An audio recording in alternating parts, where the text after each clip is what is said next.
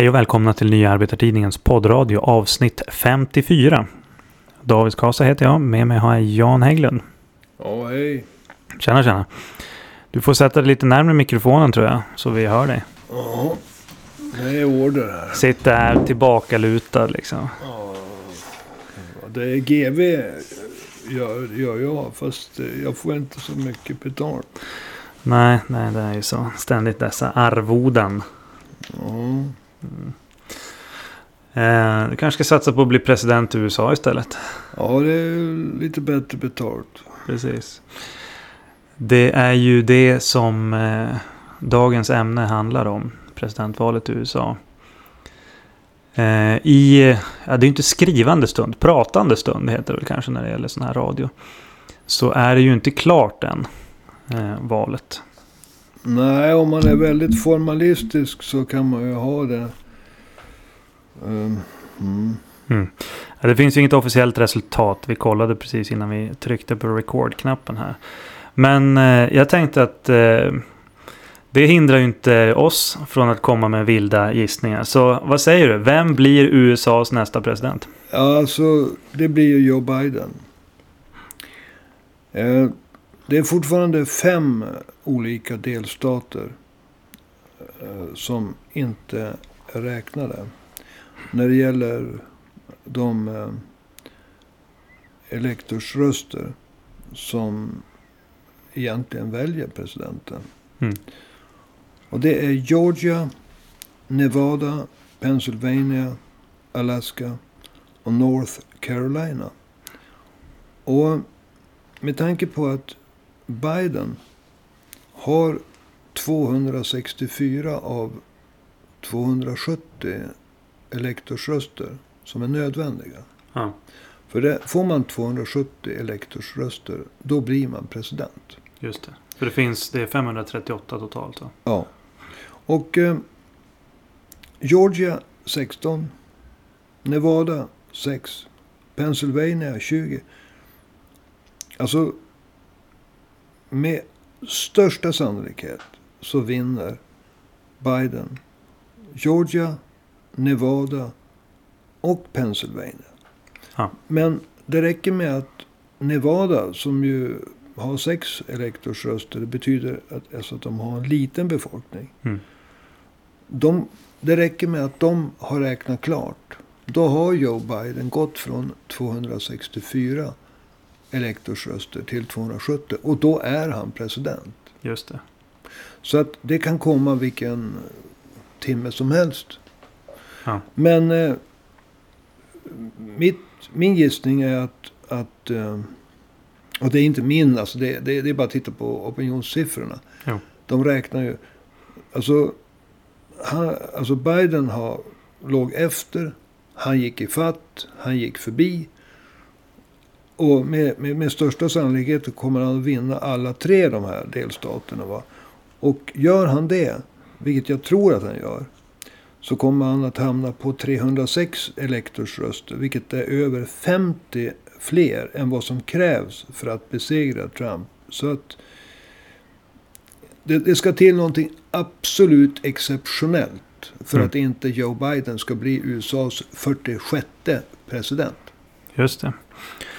Eh, men när det gäller Trump, visst har det, eh, det har gått bättre för honom än vad man hade räknat med. Ja, precis. Alltså, Trump var ju först helt uträknad eh, i årets presidentval. Och då var det ju en del som sa, men det var han ju 2016 också. Mm. Och då svarade andra, ja, men skillnaden nu, det är att opinionssiffrorna 2016, de svajade hit och dit. Jo. Eh, så de, men nu så har Bidens ledning varit lång och stabil och stor. Mm. Medans, eh, eh, alltså det skiljer från 2016. Men på själva valnatten för oss i Sverige eh, tisdag kväll. Så såg det faktiskt ut som om eh, Trump skulle vinna. Jo. Och eh, även om han nu förlorar. Så har han alltså gjort ett mycket, mycket jämnare lopp. Om man får uttrycka sig så. det är så banalt då, med sportjämförelser. Men han har gjort ett mycket, mycket bättre valresultat än vad någon trodde. Mm. Eh, Han har väl ökat antalet röster något fruktansvärt också? ja, så räknar man med eh, det absoluta antalet röster som eh, eh, Trump har fått så har ju det ökat. Det här har ju varit ett rekorddeltagande i det här valet. Mm. Och det är ju en, eh, en spegling av de turbulenta och av motsättningar präglade fyra åren under sen Trump vann valet mot Hillary Clinton 2016. Mm. Eh, Jag tror att eh, 2016 så fick Trump i absoluta tal, tror det var 62, jag har ett papper här som hörs. Han fick 61,2 miljoner väljare för fyra år sedan. Ja, just. Och just nu, eh, vi har kollat här va, så ligger han på 70,5 miljoner väljare. Och det är väl någonstans där som han kommer att sluta, kanske Mm. på 71 miljoner väljare. Men det är ändå 9 miljoner fler alltså. Ja, det, det, så, så Det är jag menar, mycket. Trump har gjort ett mycket bättre val än, eh, precis som 2016. Eh, än än eh, vad många trodde. Han har överraskat genom att göra ett mycket jämnare val med Biden. Men det kommer inte att förändra slutresultatet, det är min fasta uppfattning. Och det är inte Mm. bara min. Alltså, jag ska inte säga. Alltså, jag, jag har ju fått mina siffror från andra som Ja. är mer, så att säga, har ett helt annat statistiskt underlag. Jag, jag läser, och lär, lär, lä- läser och lär. Men alltså, jag är helt övertygad om, utifrån den trend som jag själv har bevakat, att Joe Biden kommer att bli USAs 46 president och att det kommer att, eh, ja, senast imorgon. Nu har ju Trump har ju haft, ja, han har haft en massa olika uttalanden här i samband med rösträkningen. En av de sakerna som han har begärt är ju att de ska räknas om. Vad tror du om den saken? Ja, alltså. Det är absolut inte något fel i eh, den begäran. Alltså Trump har all rätt i världen att begära att rösterna ska räknas om i de delstater där valresultatet blir väldigt jämnt. Mm. Och det, faktum är att i vissa delstater så räknas rösterna om automatiskt.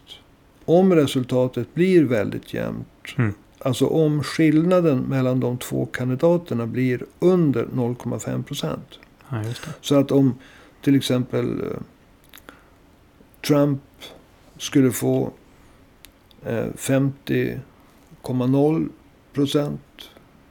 Och Joe Biden skulle få ja, 40 50,1. eller? Ja, då, blir det över 100 Ja, ja, det är sant. 40,9. men för- för- för- 49,9. Ja, för, för 49,5 va? Mm. Eller 49,6. Alltså då räknas de automatiskt. Men eh, vad heter det? Det var ganska roligt det där med över, över eh, 50 procent. Ja, precis. Det är som i val i Irak eller någonting sånt. Ja, gamla Stalin fick ju över 50 procent. 100 procent av rösterna. Men, men alltså, eh, nu ska vi inte eh, komma ifrån här. Eh, eh, så att säga den, den breda vägen.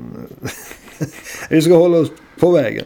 Eh, alltså, för att gå tillbaka till, det här är allvarligt förstås. Mm. Omräkningen. Omräkningen, ja. Alltså, i Georgia, alltså, så att det är inget konstigt Nej. att begära omröstning. Alltså vissa stater, delstater har det automatiskt.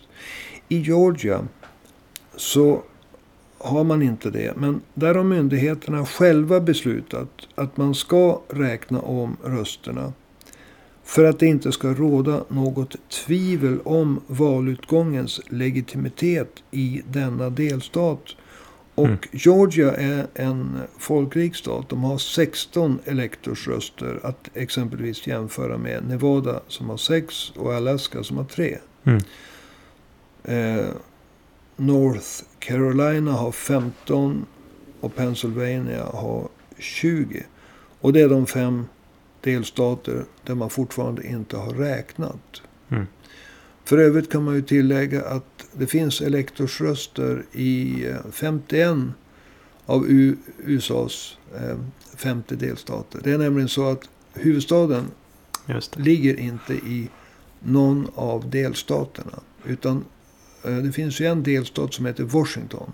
Mm. Och så finns det Washington DC. Som är en förkortning av District of Columbia. Mm. Eh, the founding fathers ansåg inte att huvudstaden skulle ligga i en delstat. Så Washington DC Mm. eh, har ett eget geografiskt område. Och de har ett antal eh, vad heter det, elektorsröster. Jag vet inte hur många. Men de har någon. Precis, de har två. ett antal. Men vi var ju inne lite grann här. Det var ju lite humor med 50 plus 50,1 röster. Det leder ju tankarna till vissa länder med där valfusk är förekommande. Eh, det leder in på att Trump har ju faktiskt eh, varit ute och pratat om att det ska ha förekommit ett omfattande valfusk. Ja, Vad tror du om den saken? ja alltså, det är ju här problemet är. Problemet är inte att en person går ut och säger att man vill ha en omräkning. Då det är väldigt eh, jämnt. Ja, det har man ju den lagliga rätten att göra. Ja, det har man lag, laglig rätt att göra. Och som vi sa, i vissa delstater är det till och med automatiskt Ja. så. Och Georgia som inte har denna automatik har frivilligt tagit det beslutet. Ja. Eh, Problemet är att om man gör det på ett sätt som Trump och kopplar ihop det med ett omfattande fusk.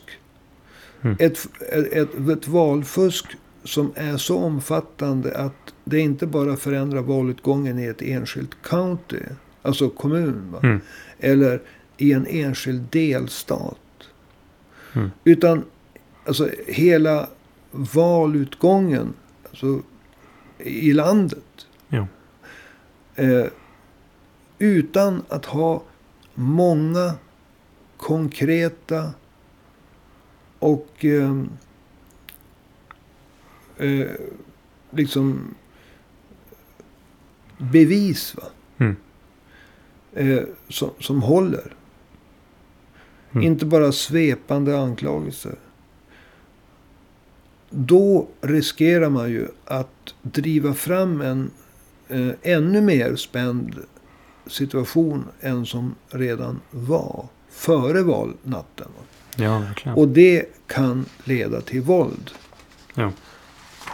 Eh, mera våld än som USA vanligtvis präglas av. För att våld är ju tyvärr vanligt förekommande. Alltså under hela valrörelsen så har det ju för- förekommit en hel del sammandrabbningar i samband med Black Lives Matter, Matters rörelsens Mm. manifestationer. Va?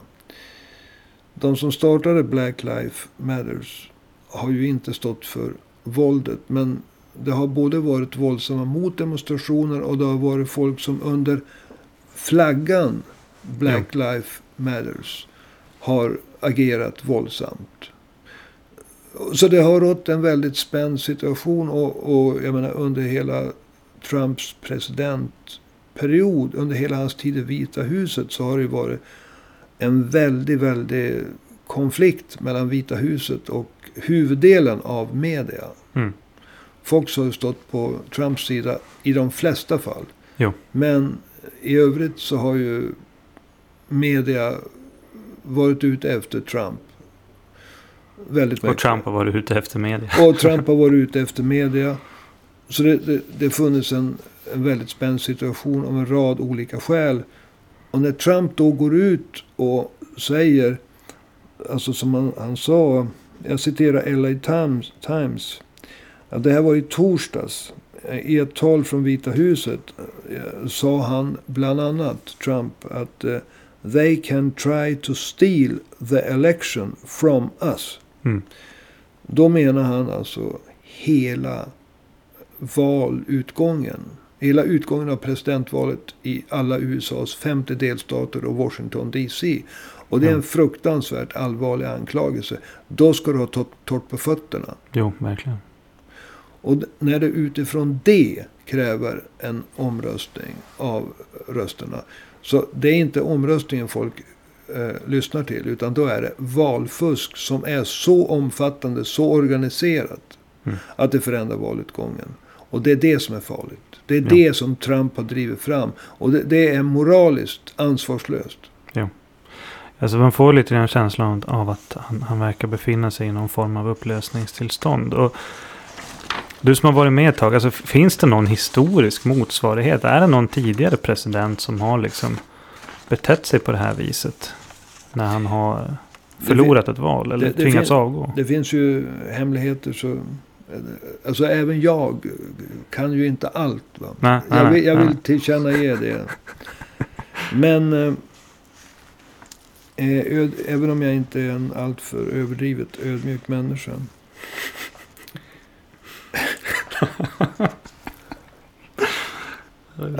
Det här är ett allvarligt tema. Ja. Eh, men, Nej, men finns det någon historisk motsvarighet? ja, som du kan alltså, komma på? det, det, det, det första som alltid dyker upp i hans huvud. Det är ju när Richard Nixon tvingades avgå 1974. Eh, det har ju funnits eh, eh, ögonvittnesskildringar och bland annat från Henry Kissinger. Mm. Som jag har läst. Mm. Och Richard Nixon gick ju omkring alltså, som en osalig ande. Alltså helt i upplösningstillstånd. Och han skulle ha, berättade Henry Kissinger i den skildring jag läst. eh, Med sig folk ner på knä och be till Gud om att eh, Gud skulle lösa den här konflikten. Eller hotet att han skulle tvingas avgå. Det var ju nämligen så att Richard Nixon hade varit inblandad i en Watergate-skandal. Eh, Som har, har väldigt många eh, lagbrott inbyggda. sig. Mm. Och han hade också gått bakom kongressen. Eh, när han hade vidgat kriget i Vietnam till att även omfatta eh, Kambodja. Ja, det. Och det här eh, alltså, gjorde att han hotades av eh, avsättning via rik, riksrätt. Så han tvingades, alltså han förekom det, Mm. som jag, om jag minns rätt, genom att avgå själv. Och eh, eh, han hade inte undkommit riksrätten om inte hans efterträdare Gerald Ford hade som första beslut benådat honom. Mm. Men alltså den här skildringen som jag minns kom från Henry Kissingers egen mun. Va? Det var att Kissinger hade varit minst sagt oroad för det mentala tillstånd som, som, som Richard Nixon hade befunnit sig i. Mm. Då. Nu, nu finns ju skillnader. Alltså Trump Han- Trump blir ju inte avsatt. Nej, Trump blir ju inte avsatt på grund av något brott. Det var ju en riksrätt. Det var en omröstning. Han friades av sina republikanska kollegor. Och det fanns inte alls den substans. Alltså Watergate var ett faktum. Utvidgandet av ett krig bakom kongressens rygg var ett faktum. Mycket allvarliga saker. Eh, så det finns ju skillnader. Men alltså, poängen är alltså att alltså, Trump verkar inte kunna klara av att förlora det enskilt viktigaste politiska ämbetet i världen. Mm. Och eh, det är sunt att vara orolig när en amerikansk president i nederlagets stund uttrycker sig på det sätt som Donald Trump gör.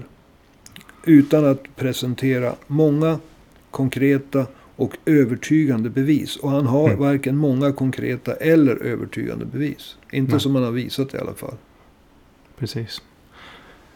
Eh, vi ska ta och lämna Trump som person och själva valet här. Eh, I svensk media och av hans motståndare i USA så brukar han ju ofta framställas som eh, rasist, sexist och så vidare. Allmän, som en allmänt obehaglig karaktär Trump. Eh, kan man säga samma sak om hans väljare? De här 70 miljonerna som har röstat på honom. Ja, Alltså det, det blir ju naturligtvis fullständigt absurt att eh, blanda ihop Trumps 70 drygt 70 miljoner väljare med Trump själv. Jag, jag, jag, jag skulle vilja gå tillbaka till, till år 2016 och den valkampanjen. Mm. Alltså, det värsta uttalandet då, det var ju Hillary Clinton. Som, när hon pratade på en middag bland, för miljon, miljonärer och miljardärer. Det var fundraising. Alltså man, man träffas en massa rika typer. Mm. Och eh, äter lunch ihop. Eller middag ihop. Och så ger de en väldig massa miljoner dollar till Mm. valkampanjen. Då fällde hon eh, om Trumps väljare eh, följande uttalande. Att de utgjorde en, jag citerar, basket of deplorables. Och med det menar hon att hälften av Trumps väljare, som då var alltså över 61 miljoner, Mm. var rasistiska, sexistiska, homofoba, främlingsfientliga. Mm. Och efter det, så det enda Hillary Clinton säger sig ångra med detta uttalande var att hon gick så högt som till hälften. Mhm. Men alltså det hör ju till saken att Trump fick alltså över 61 miljoner väljare för fyra år sedan. Och att han har i skrivande, talande stund alltså över 70 miljoner väljare i, i, i årets presidentval. Ja.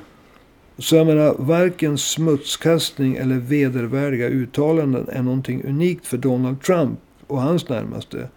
Hillary Clintons uttalande för fyra år sedan förolämpade alla, inte bara hälften, som röstade på Trump och deras familjer. Och Mm. detta uttalande är inte glömt. Liksom många andra och liknande från det politiska, byråkratiska, mediala Washington-etablissemanget. Vars kandidat Hillary Clinton var för fyra år sedan.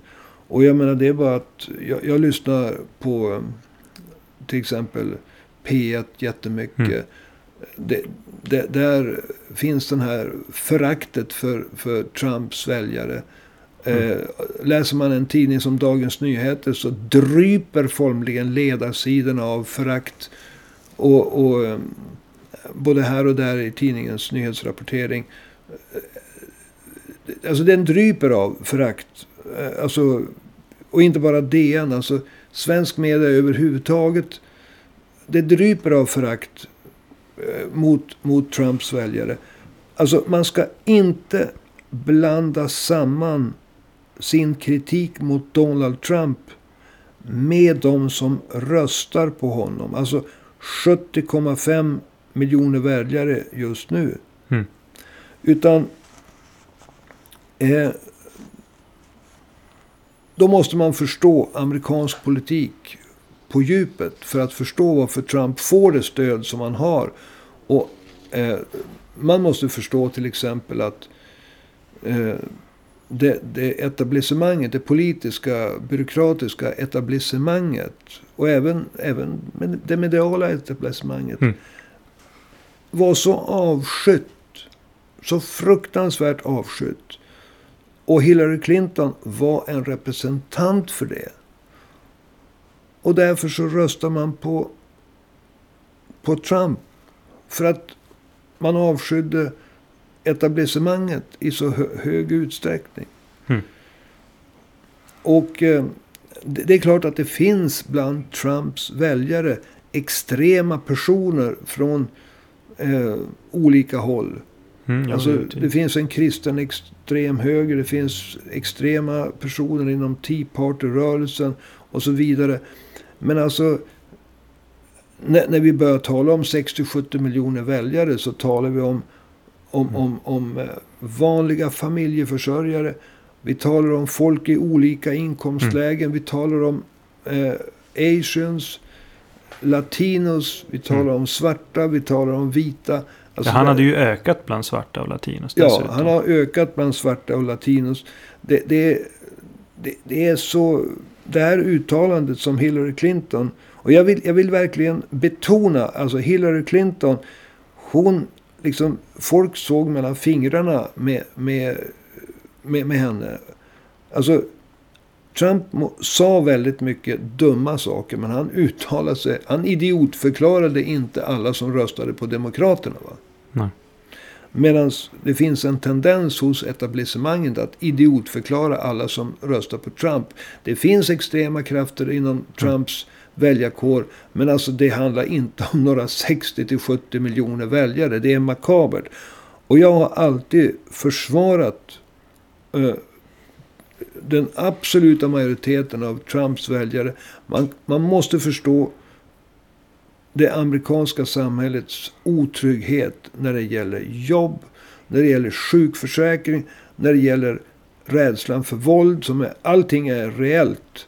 Ja. Och man måste förstå liksom, eh, avskyn för etablissemanget. bara för att säga ABC. Sen finns det ett långt till alfabet. För att förstå stödet för Trump. Mm. Och, och eh, man måste skilja på Trumps väljare och på Trump som person. Men blir det inte så att om jag ska leka djävulens advokat här. Om man försvarar Trumps väljare. Hamnar du inte liksom i ett försvar av Trump då? Nej, det gör man ju inte. Utan eh, det, man, man, måste klara av att tänka två tankar samtidigt. Man måste mm. förstå just de här sakerna. Att om man tror att Trump kommer att skapa jobb. Och Trump han kunde luta sig. Alltså, om inte coronan hade kommit så skulle Trump, det är jag helt övertygad om, ha vunnit valet. För att jo. USA hade den lägsta arbetslösheten. Eh, det är sen 69 tror jag vi kollade upp. När vi... Ja, alltså på, 1969. på väldigt, alltså 50 år. Va? Ja. ja. Och med tanke på alltså, att för många amerikaner så är all trygghet, till exempel rätt möjligheten att, att utnyttja sjukvården och så vidare knuten till att ha ett jobb.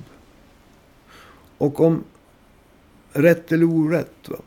Om, man, om man tillskriver Trump det faktum att, att USA aldrig har haft så låg arbetslöshet som på 50 år. Mm. Jag menar, då, då är det naturligt att du röstar på Trump om du anser att det är tack vare Trump. Va? Jag kanske inte anser att det är tack vare Trump. Men om vi tar en väljare som anser att det är tack vare Trump. Mm. Då är det naturligt att man röstar på honom. Om man struntar i vilka uttalanden han fäller. Därför mm. att möjligheten att klara avbetalningen på lånen till, till, till huset, till bilen och allt annat. Amerikanerna är skuldsatta, väldigt många. Eh, som i Sverige. är också många. Mm. Så jag menar, då röstar man på Trump om man tror att han kan klara det. Va? Och sen så är det återigen det där. Man tror att han kanske är bättre när det gäller att bekämpa brottslighet. Man tror, och så avskyr man etablissemanget. Och Trump har ju framställt sig som en anti-etablissemangstyp. Åtminstone i förhållande jo. till det politiska etablissemanget. Jo. Han är, och media. Ja, och media. Han är ju definitivt inte Eh, han har ju definitivt inte försökt framställa sig som en sorts eh, anti-etablissemang person när det gäller det ekonomiska. Utan han har ju som, så att jag, jag är liksom businessman, ingen politiker. Så, men alltså mm. när det gäller det politiska, byråkratiska, mediala etablissemanget så har han ju definitivt varit en anti-etablissemangsfigur. Ja, vi pratar mycket om Trump, men eh, innan vi eh, når eh, poddens slut här så behöver vi väl säga några ord om Biden också. Jag menar, som, som du sa i början där så du presenterar en hel del övertygande argument för att han kommer ta hem det här. Kommer Biden kunna lösa de problem som finns i det amerikanska samhället? Som är nej, djupa. Nej. Känner du dig glad? Om nej, vi börjar där. Är du nej, glad över att Biden vinner? Nej, Nej, alltså. Det, det, är ju det är så här att. För mer än hundra år sedan så bildades det fackföreningar i Europa som, som blev starka. Och i, i, samband med det så bildades det arbetarpartier mm. i, i Europa. Va? För hundra år sedan, eller, eller i Sveriges fall så bildades Socialdemokraterna 1889. Och man kan tycka vad man vill om Socialdemokraterna idag. Och det, det gör jag. Men eh, i nästan alla europeiska länder så finns det en mer eller mindre utbyggd välfärdsstat med en eh, överkomlig avgift när det gäller hälso och sjukvård. Det Mm. finns inte i USA. Utan de rättigheter man har, de är knutna till jobbet. Blir man av med jobbet blir man också ställd på gatan i förhållande till möjligheten att få en bra sjukvård. I väldigt många tiotals miljoner fall. Mm. Alltså kanske 50 miljoner. Räknar vi de illegala människor som lever i USA så är det, är det naturligtvis ännu fler. Så att USA saknar en betydelsefull kraft som tar löntagarnas utgångspunkt. Alltså en, en, en stridbar facklig rörelse och ett parti som hämtar kraft ur denna stridbara fackliga rörelse. Vad USA har, det är två partier som båda är big business. Det är Republikanerna, The Grand Old Party, GOP som de kallar sig för. Och det är Demokraterna. Och båda är alltså etablissemangspartier i grunden. Eller de, de är alltså representanter för big business. Mm. Det finns inget... Och vi kan kritisera Socialdemokraterna med rätta. Men deras historiska insats, liksom andra arbetarpartier runt om i Europa. Det är välfärdsstaten. Det är en utbyggd hälso och sjukvård som är överkomlig för de allra, allra flesta människor. Det saknas i USA. Det finns inte heller samma liksom, rädsla för våld Mm. eh, historiskt sett. Även om Sverige tyvärr har en del områden nu som där våld är vanligt förekommande. Utan jag kan inte ge mitt stöd var, till, till något av de här big business eh? Mm.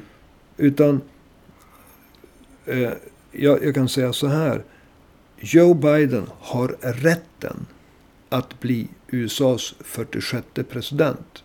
Valet ger honom en legitim och laglig rätt att ta över presidentskapet. Mm.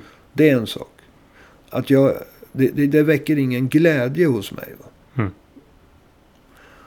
Och eh, jag skulle vilja fortsätta lite grann på det. Mm. Därför att... Alltså... Det, det går inte, enligt min uppfattning, är det politiskt oacceptabelt att man är så mycket emot Jimmy Åkessons SD eller Marine Le Pens nationell samling i Frankrike.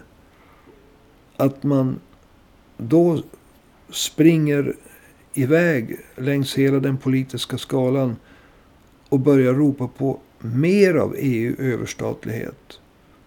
Och börjar stödja idén att bilda ett Europas förenta stater. Mm. Som till exempel Frankrikes president Macron vill. Just Därför att ett Europas förenta stater kan bara bildas på ruinerna av dagens nationalstater. Som Sverige, Danmark, Finland, Tyskland, Italien, Spanien och Frankrike. Och för att göra en parallell. På samma sätt är det enligt min uppfattning politiskt oacceptabelt att låta ens motvilja mot Donald Trump leda till att man hamnar i knät på Washington-etablissemangets andra parti. Mm. Som också är ett big business-parti. Demokraterna. Ja. Det var Demokraterna som startade Vietnamkriget. Mm. Det var Demo- Demokraterna har alltså under 28 presidentår Mm. inte rivit upp den antifackliga lagstiftningen Taft-Hartley-lagarna som eh, röstades igenom eh, 1946. Trots att man då var emot dem. Mm. För att de var så antifackliga. Sen har man haft alltså Kennedy, Johnson, eh, Carter. Carter, man har haft Bill Clinton, man har haft eh, Obama.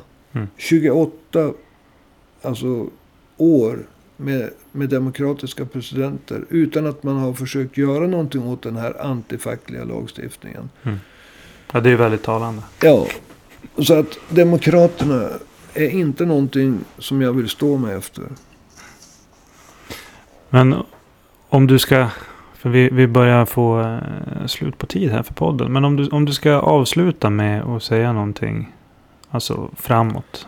Ja, det, det, det, gör jag med glädje. Va? För att, alltså, min uppfattning är att USA behöver, jag vill repetera det, en, en Mm. stridbar fackföreningsrörelse. Och ett arbetarparti baserat på denna rörelse. Och Bernie Sanders, som ju uppenbarligen har haft ett stort stöd bland gräsrötter. Skulle kunna bryta med demokraterna och slutligen ta det initiativ som borde ha tagits för åtminstone hundra år sedan då det skedde i Europa. Och det är att bilda ett arbetarparti. Mm. Och gör han det nu så gör han det i god tid. Fyra år före nästa presidentval. Det, det finns så mycket att ta itu med. Alltså.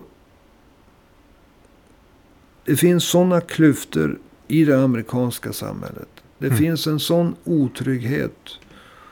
Och nu är visserligen de här siffrorna lite gamla. Men alltså mellan åren 2009 och 2011 så var det över 30 procent av den amerikanska befolkningen totalt Mm. sett. Som någon gång befann sig under den officiella fattigdomsgränsen. Två månader eller mer. Mm. Jag tror att eh, det var cirka ett halvår. Mm. Alltså under perioder på två år. Så var det nästan en tredjedel av alla amerikaner. Som befann sig under fattigdomsgränsen. Ja, det säger någonting om klyftorna i det Ja. landet. Och det, det här har ju växt fram under både republikanska alltså, och eh, demokratiska presidenter. Och visserligen så var de här siffrorna ett resultat av lågkonjunkturen. Som kom 2007-2008. Mm. Men coronan eh, har ju gett upphov till en ny lågkonjunktur. Så att Jo. de här siffrorna kommer att bli ak- aktuella igen. Mm.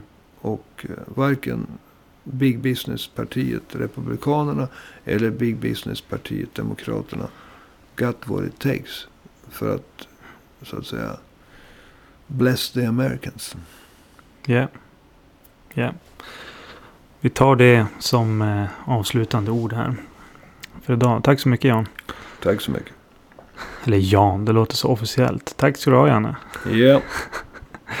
Nej, men vi kommer definitivt ha anledning att återkomma till det amerikanska valet framöver. Förhoppningsvis så kommer den här podden ut. Och du som lyssnar hinner lyssna innan det har hänt alldeles för mycket. Så att allt är eh, fel vad gäller siffrorna. Men eh, det mesta pekar på att det blir som vi har pratat här. Ja, jag har, ju, jag har ju aldrig haft fel. Nej, precis. Och på grund av det så ska ju du faktiskt få arvode från och med avsnitt 238 kanske. Det beror ju på hur mycket fel du har haft under alla avsnitt. Nåväl, vi ska, vi ska ta avrunda det här.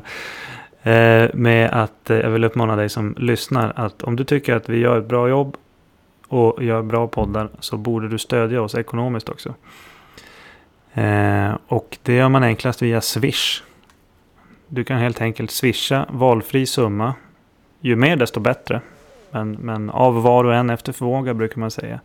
Swishnumret är 123 504 7105. Alltså 123 504 7105. Och inget bidrag är för litet, inget bidrag är för stort. Så det är bara att, att swisha på. Och eh, vi hörs igen då nästa vecka. Och hej.